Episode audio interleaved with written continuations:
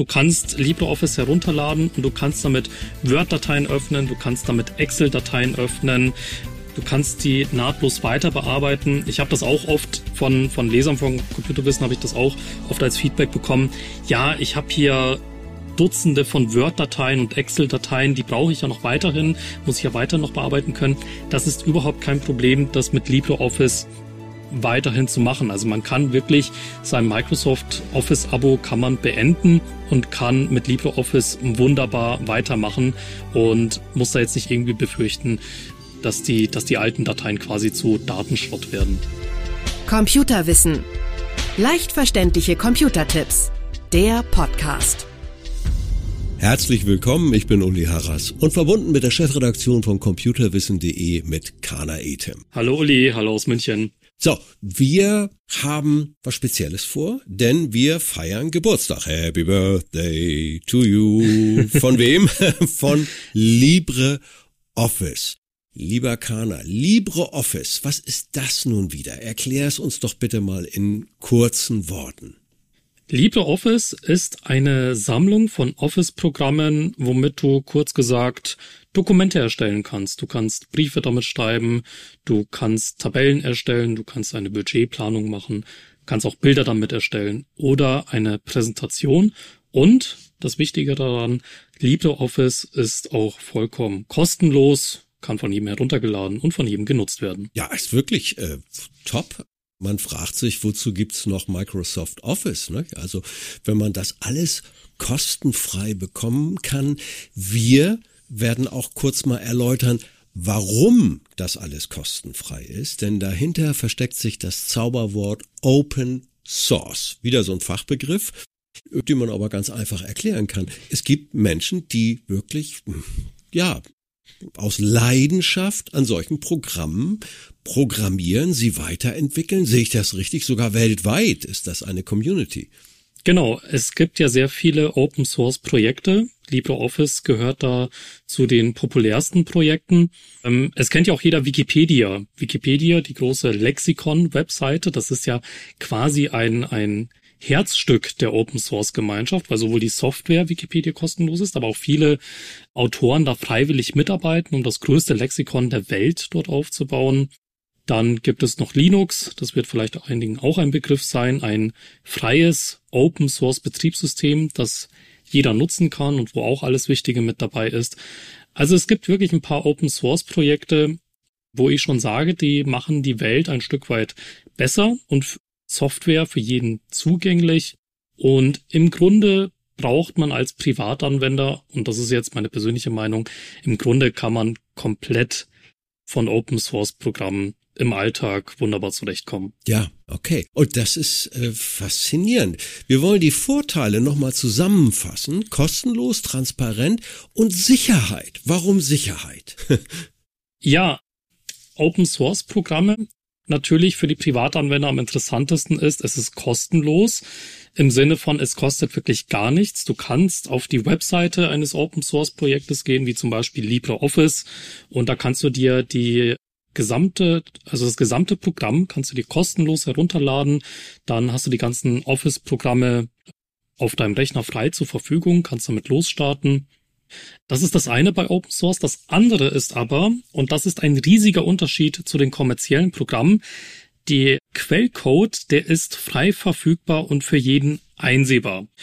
Ich vergleiche das immer so schön mit Autos. Du kaufst dir ein Auto und das Auto gehört dann dir. Du kannst die Motorhaube aufmachen, du kannst an dem Auto herumschrauben, du kannst schauen, wie alles Mögliche in deinem Auto zusammengebaut ist. Und das ist das, was bei Open Source Programm auch geht. Wenn du dich da als Programmierer auskennst, wenn du dich da reinfuchsen willst, dann kannst du in den Programmcode des Programms hineingucken. Das geht bei kommerziellen Programmen nicht, wie zum Beispiel bei Microsoft Office. Du kannst nicht in den Programmcode von Microsoft Office hineinschauen. Du kannst nicht in den Programmcode von Windows hineingucken, denn das ist Betriebsgeheimnis von Microsoft. Und das werden die auch nicht herausgeben, weil sie damit eben ihr Geld verdienen. Und jetzt, um auf das Thema Sicherheit zu kommen, Open Source ist deswegen auch sicherer, weil du in dem Quellcode, das für jeden frei einsehbar ist, kannst du keine Spionage kein Spionagecode darin verstecken. Du kannst keinen Code darin verstecken, der dem, der zum Nachteil des Nutzers ist. Denn das würde dann auffallen und würde dann auch publik werden und damit würde ja die Open Source Software auch ihr Vertrauen verlieren. Vertrauen ist ja auch ein hohes Gut, was Open Source Software hat. Und sicherer ist es auch deswegen, weil Sicherheitslücken bei Open Source Programmen auch viel schneller gefunden werden und auch viel schneller wieder geschlossen werden. Ja, Während du bei Microsoft Office zum Beispiel oder bei Windows, ja. wenn da jetzt eine Sicherheitslücke auftaucht, das können nur die Angestellten von Microsoft wieder schließen. Aber ein Angestellter, der arbeitet von 9 bis 17 Uhr, nach 17 Uhr interessiert ihn die Software nicht mehr. Aber Open Source Entwickler, die sind in allen Zeitzonen aktiv und sind da auch motiviert und engagiert mit dabei. Und deswegen werden Sicherheitslücken, die da entdeckt werden, auch viel schneller geschlossen bei Open Source Programmen. Diese weltweite Community, die ist ja richtig kompetent. Also das man staunt immer wieder, was es in den Bereichen alles für Software gibt. Weiter im Thema Kana. Was sind die Unterschiede zwischen Libre, da gibt's ja noch Open und Microsoft Office? Wie würdest du diese Unterschiede definieren? Also LibreOffice feiert ja jetzt seinen 25. Geburtstag. Allerdings könnte man auch sagen, dass LibreOffice jetzt schon nahe am 40. Geburtstag ist. Das liegt an der etwas komplizierten historischen Entwicklung. Ich versuche das mal kurz aufzudröseln. In Wirklichkeit startete das Ganze ja schon 1985 mit dem damals 16-jährigen Schüler Marco Börries aus Lüneburg. Nein, das wusste ich gar nicht. Aus Norddeutschland ja, kommt das der, Ganze. Ja, LibreOffice ist tatsächlich äh, aus deutschem Ursprung und das Ganze hat in einer Garage angefangen. Also wirklich so eine Silicon Valley Story. Auch Microsoft mit Bill Gates und auch Apple mit Steve Jobs, die haben ja in ihrer Garage angefangen. Dasselbe war tatsächlich auch bei LibreOffice so. Mit dem, wie gesagt, 16-jährigen Schüler damals, der hat das in seiner Garage entwickelt, hieß damals allerdings noch Starwriter. Also der hat das unter Starwriter veröffentlicht, hat schon hier ein Gewerbe gegründet und so weiter. Und das hat auch eingeschlagen wie eine Bombe, weil das einerseits eine ähnliche einen ähnlichen Umfang wie Microsoft Office hatte, aber äh, es hat halt immer nur so die Hälfte gekostet. Also es war wesentlich günstiger als Microsoft Office damals. Vielleicht für einige, die sich noch an die 90er zurückerinnern, wenn du das komplette Microsoft Office Paket haben wolltest, das hat damals so um die 1000 D-Mark gekostet. Also das also war das war eine richtige Investition. Ich kann mich Richtig. da gut dran erinnern. Ich habe damals solche Preise bezahlt und ich kann mich auch dran erinnern. Das schlug ein wie eine Bombe. Und ja, Starwriter von dem erwähnten Marco Bördes war halt immer viel günstiger am Markt zu haben und war auch ähnlich vom Funktionsumfang her. Und das war dann tatsächlich so erfolgreich in Europa, dass eine Firma namens Sun darauf aufmerksam geworden ist und 1999 für einen fast dreistelligen Millionenbetrag Starwriter gekauft hat. Also die haben dann tatsächlich eine sehr interessante Geschäftsstrategie entwickelt. Und zwar haben sie das damals dann in Star Office umbenannt. Und Star Office haben sie dann kostenlos für Privatanwender herausgegeben. Mhm. Also vorher hat das schon noch ein bisschen was gekostet, aber damals haben sie gesagt, okay, Microsoft ist so dermaßen der Standard geworden und äh, gegen Microsoft Office ist so unglaublich schwer anzukommen. Also es gab ja schon viel Office-Software in den 90ern, aber jeder hat gegen Microsoft Office aufgegeben. Star Office war noch das einzige, äh, der ein, die einzige Alternative, die, die da noch Bestand hatte. Und die haben dann gesagt, für Privatanwender werden wir das kostenlos bereitstellen, nur Unternehmen oder für gewerbliche Zwecke kostet das noch Geld. Aber das hat eben unglaublich der Verbreitung geholfen, indem sich das jetzt jeder herunterladen konnte. Und im nächsten Schritt hat dann Sun auch den Quellcode herausgegeben weil man sich darunter versprochen hat, dass man sich eben von externen Entwicklern noch Hilfe holen kann. Und somit lief dann Star Office parallel mit Open Office, also die kostenlose Version wurde dann Open Office genannt. Und dann ist es so, dass Sun später von noch einem Unternehmen gekauft wurde, und zwar Oracle. Oracle ist jetzt vielleicht den Privatanwendern nicht so ein Begriff, aber in der Geschäfts-IT-Welt ist Oracle ein, ein großer Name. Allerdings hat dann Oracle Open Office und Star Office sehr stiefmütterlich behandelt und die hatten nicht mehr so richtig das Interesse daran, Open Office noch aktiv weiterzuentwickeln. Und deswegen haben viele Entwickler gesagt, nein, das wollen wir so nicht weitermachen und wir nehmen das jetzt selber in die Hand, haben dann die Open Document Foundation gegründet und unter der Open Document Foundation läuft das Ganze jetzt unter dem Namen LibreOffice. Kana, dein zweiter Vorname ist Wikipedia. Dankeschön. Danke für diesen Danke. Überblick. Wir wollen uns mal auf das konzentrieren, äh, mhm. nämlich auf den simplen Vergleich. Ja. LibreOffice versus OpenOffice versus Microsoft Office.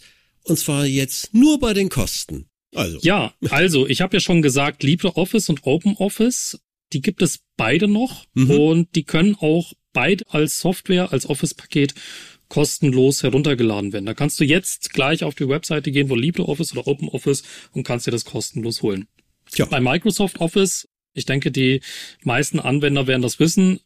Du versuchst auf deinem Gerät eine Word-Datei zu öffnen und dann sagt hier dein Windows-System, ah, ah, du kannst das Word-Dokument zwar anschauen, aber zum Bearbeiten brauchst du leider eine kostenpflichtige Microsoft Office-Lizenz und die kostet eben was. Kostet jetzt derzeit so um die 100 Euro pro Jahr, weil das jetzt ein Abonnement geworden ist. Du kannst dir zwar noch alte Versionen von Office als Standalone-Programm kaufen, also als richtiges installiertes Programm, das du dann immer nutzen kannst. Aber worauf eben Microsoft aus ist, ist eigentlich, dass sich jeder ein Abo holen soll und jährlich so um die 100 Euro oder 70 Euro für die Single-Lizenz pro Jahr jetzt löhnen muss, um eben Word, Excel, PowerPoint und so weiter nutzen zu können. Das müsst ihr euch mal vorstellen. 1000 Euro in zehn Jahren. Also, ja. ich finde das mittlerweile ein wenig schwierig, weil viele Softwarehersteller von etablierten Programmen stellen auf dieses Abo-Modell, besonders so im Grafikbereich oder im Videobereich wird da gerne. Adobe ist so ein, so ein Fall.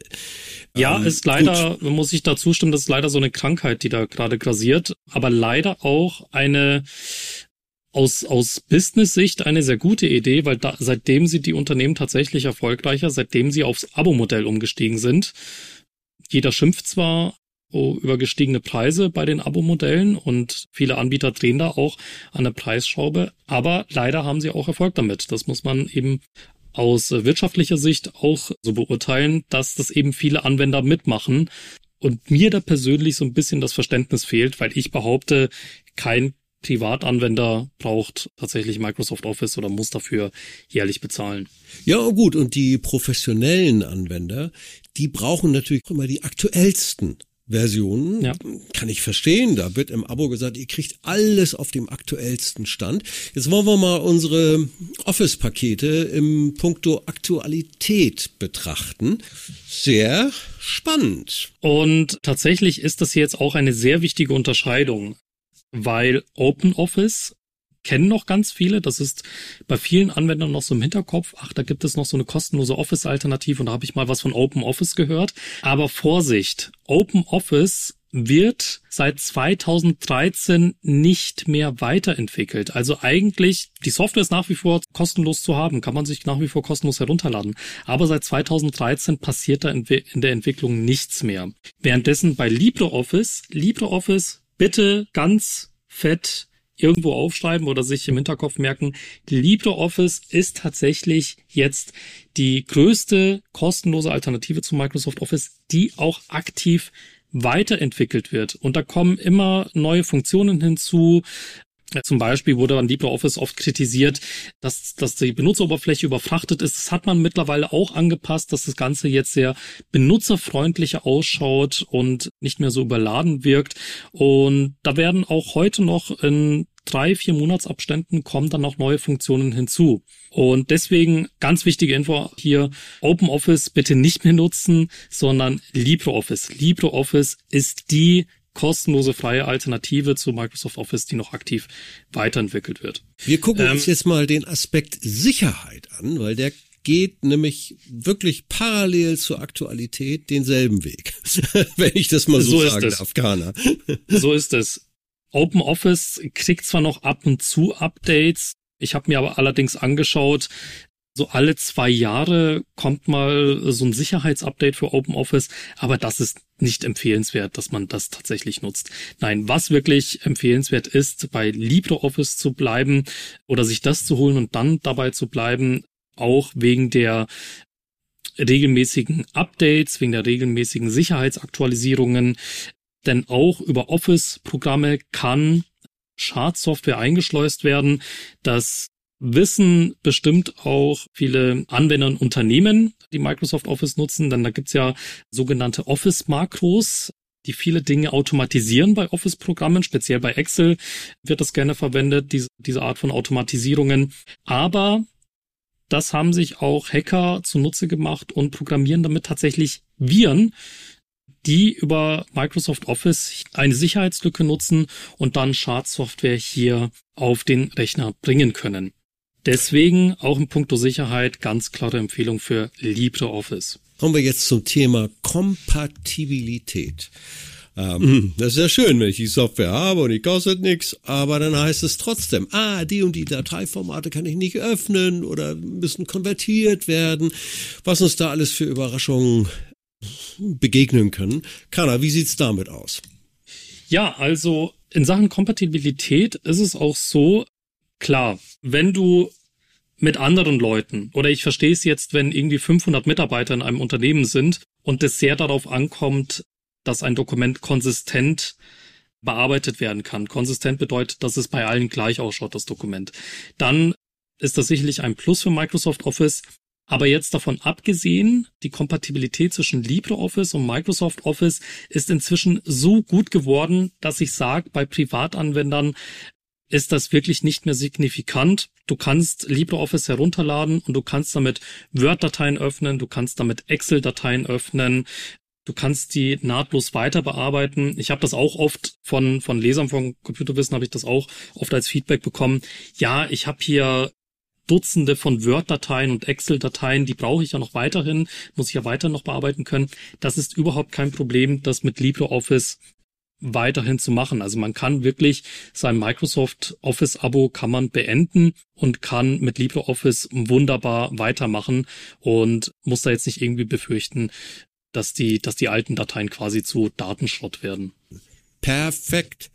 Man staunt. Und das ist diese weltweite Programmierergemeinschaft, die das immer weiter entwickelt. Ich glaube, es hört auch nie auf, ne? Nein, also äh, wie gesagt, LibreOffice ist ja in aktiver Entwicklung. Und es deutet jetzt auch nichts darauf hin, dass das irgendwie aufhört. Das ist ja auch das Schöne an Open Source.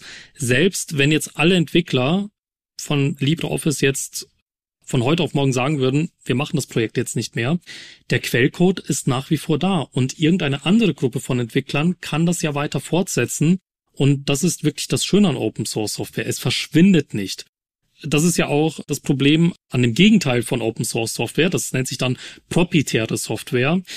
Falls der Hersteller irgendwann mal sagt, ich mache das nicht mehr weiter, dann steht man als Kunde da im Regen. Während bei LibreOffice, selbst wenn die Entwickler sagen sollten, wir hören auf, eine andere Gruppe kann dieses Open Source Projekt weiter mit aufnehmen und weiterentwickeln. Boah, ich könnte stundenlang, stundenlang weiter mit dir darüber auch philosophieren, weil das ist auch sehr interessant. Ich bin immer wieder so ein bisschen sprachlos. Kostenfrei, das komplette Leistungspaket, das du ansonsten für 100 Euro mindestens im Jahr kaufen musst als Abo oder für 150 oder mehr Euro als Vollversion Microsoft Office hat diese Preise. Hier zahle ich keinen Cent. Sag mal, kann man da auch spenden? Das ist sicherlich möglich, ne? Absolut. Spenden, das ist auch ein guter Punkt, den du da erwähnst. Also Spenden ist auch ein, ein großer Punkt, der für diese Open Source Projekte wie auch LibreOffice wichtig ist. Tatsächlich leben diese Foundations, zum Beispiel, es gibt ja nicht nur LibreOffice, es gibt zum Beispiel auch Wikipedia, die leben tatsächlich von Spenden ihrer Nutzer. Und wenn du sagst, es muss jetzt nicht viel sein, aber wenn du sagst, hey, ich möchte dem Entwickler auch mal einen Kaffee spendieren, fünf oder zehn Euro helfen da absolut weiter. Und das ist auch wirklich ein sehr wichtiger Punkt, wie die Projekte weiterleben können. Denn natürlich auch die Entwickler, die leben ja nicht nur von Luft und Liebe. Und das ist eben ein sehr schöner Beitrag, den man da leisten kann. Man muss es nicht machen, aber es ist eben eine sehr schöne Unterstützung für solche Open Source Projekte wie LibreOffice. Ja, und manchmal gibt's eben auch Dienstleistungen rund um die Open Source Programme, die ihr Geld wert sind. Und jetzt kommen wir eigentlich zu der Frage, alles schön und gut, was ihr da erzählt. Kana, toll, wunderbar, aber ich muss es mir runterladen, ich muss es installieren, ich muss es bedienen können. Was kann Computerwissen da anbieten? Kana, was empfiehlst du? Ja, also da von Computerwissen die Software Schatzkiste. Die betreut mein Kollege, der Achim Wagenknecht. Der kennt sich da super gut aus. Das ist quasi der Open Source Guru bei uns im, im Hause und er betreut die Software-Schatzkiste und in der Software-Schatzkiste sind auch all die wichtigen Anleitungen erhalten, damit du im Alltag LibreOffice gut einsetzen kannst. Und das ist auch wirklich so, dass du dich dann nicht auskennen musst. Du musst kein Vorwissen mitbringen. Selbst wenn du noch nie vorher einen Computer benutzt hast, es wird kein Vorwissen verlangt. Da wird wirklich bei Adam und Eva angefangen. Wie funktioniert das Herunterladen von einer Webseite? Wie funktioniert die Installation? Wie erstelle ich mein erstes Dokument? Wie kann ich ein Dokument ausdrucken? Also da werden wirklich diese Basics wirklich Schritt für Schritt behandelt, so dass da wirklich jeder mitkommt. Aber auch dann später, wenn es dann um äh, weiterführende Dinge geht, wie zum Beispiel, ich möchte jetzt ein Indexverzeichnis bei mir im Dokument einsetzen, ich möchte eine automatische Seitennummerierung einsetzen und so weiter. Da hilft dann die Software-Schatzkiste auch den Leserinnen und Lesern weiter und empfehle ich auch für alle, die da so ein bisschen, ich sag mal, Respekt davor haben, so eine Software einzusetzen äh, oder nicht mehr ständig bei anderen Leuten nachfragen wollen, du kannst du mir das mal machen oder du kannst du mir mal so ein Dokument schreiben, ich verstehe das nicht und so. Es verhilft auch ein Stück zu mehr Selbstständigkeit. Und die Anleitungen dafür sind auch für jedes Betriebssystem quasi geeignet, da LibreOffice ja überall gleich aussieht und daher können auch Mac oder Linux-Nutzer hiervon sehr schön profitieren. Ganz wichtig, gesagt, ich sag's nochmal, ganz genau. wichtig, die Schritt-für-Schritt-Anleitung. Ne? Also das ja. ist das Erste, weil... Weil ja auch viele ne? befürchten, ach, da erzählt mir irgendein Fachexperte mit seinem Fachchinesisch irgendwas, was ich eh nicht verstehe. Aber das ist eben bei uns Chefredakteuren bei Computerwissen eben ein sehr, sehr großes Anliegen. Es wird kein Vorwissen verlangt. Selbst wenn jemand noch nie einen Computer in der Hand hatte, wir versuchen wirklich jeden so weit mitzunehmen und bei der Software Schatzkiste da mit dieser Sonderausgabe Einstieg in LibreOffice hast du wirklich alles, damit du diese ersten Schritte gut bewältigen kannst. Wir verkaufen hier nicht die Katze im Sack, sondern ihr testet es 30 Tage lang und sollte der, wie ich finde, unwahrscheinliche Fall eintreten, dass ihr sagt, nee, ah, doch nichts für mich, eine Mail, ein kurzes Signal und äh, alles ist gut. Ich glaube, das ist also, wer jetzt nicht zugreift, hat selbst Schuld. Absolut. Also das, ich sag ja, wir reden hier über Open Source Programme und wir haben jetzt schon hier in der Sendung gesagt, Open Source Programme sind kostenlos. Kann jeder auf die Webseite gehen und sich die äh, Software holen. Das ist nicht wofür Computerwissen da quasi Geld verlangt, sondern die Leserinnen und Leser, die bezahlen uns hier dafür, dass wir da auch Hilfestellung geben, diese Schritt-für-Schritt-Anleitungen machen und wirklich die Garantie dafür geben, dass wenn du diese Anleitungen liest, dass du das, was da behandelt wurde in dieser Anleitung, dass du das dann auch selber machen kannst. Dafür geben wir wirklich eine Garantie. Wir schreiben ja nicht nur selbst als Chefredakteure die Beiträge selbst, sondern die wird auch von Gutachtern dann nochmal angeschaut, ob wirklich alles verständlich aufgeschrieben wurde. Ich muss nach wie vor alles, was ich schreibe, über den Computer wissen. Das geht dann nochmal über ein Vier- oder Sechs-Augen-Prinzip. Schauen nochmal andere Leute drüber und schauen wirklich, kann das da jeder verstehen, was der Herr Etem oder in dem Fall bei der Software-Schatzkiste der Herr Wagenknecht geschrieben hat, kann das wirklich jeder nachvollziehen. Und das ist für uns wirklich sehr, sehr wichtig. Und das verhilft dann auch den Leserinnen und Lesern zu Selbstständigkeit, dass sie das dann wirklich alles drauf haben.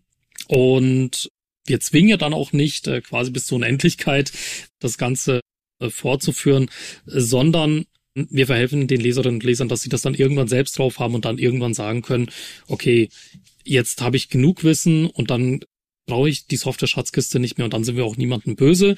Aber ich habe auch schon oft Feedback von Leserinnen und Lesern bekommen mit Dankesmails, dass sie gesagt haben, Herr Ethem, vielen Dank dafür, dass Sie uns auf dieses Thema aufmerksam gemacht haben, weil ich kenne mich da nicht so gut mit Computern aus. Und das ist immer sehr schön, wenn man dann so, so Feedback bekommt, dass das dass das, was wir machen, auch den Leuten wirklich weiterhilft. Ja, wir können euch nicht zu eurem Glück zwingen, aber ich hoffe, wir konnten euch so ein bisschen überreden. Danke, lieber Kana. Tschüss. Bis dann. Ciao. Computerwissen. Leicht verständliche Computertipps. Der Podcast.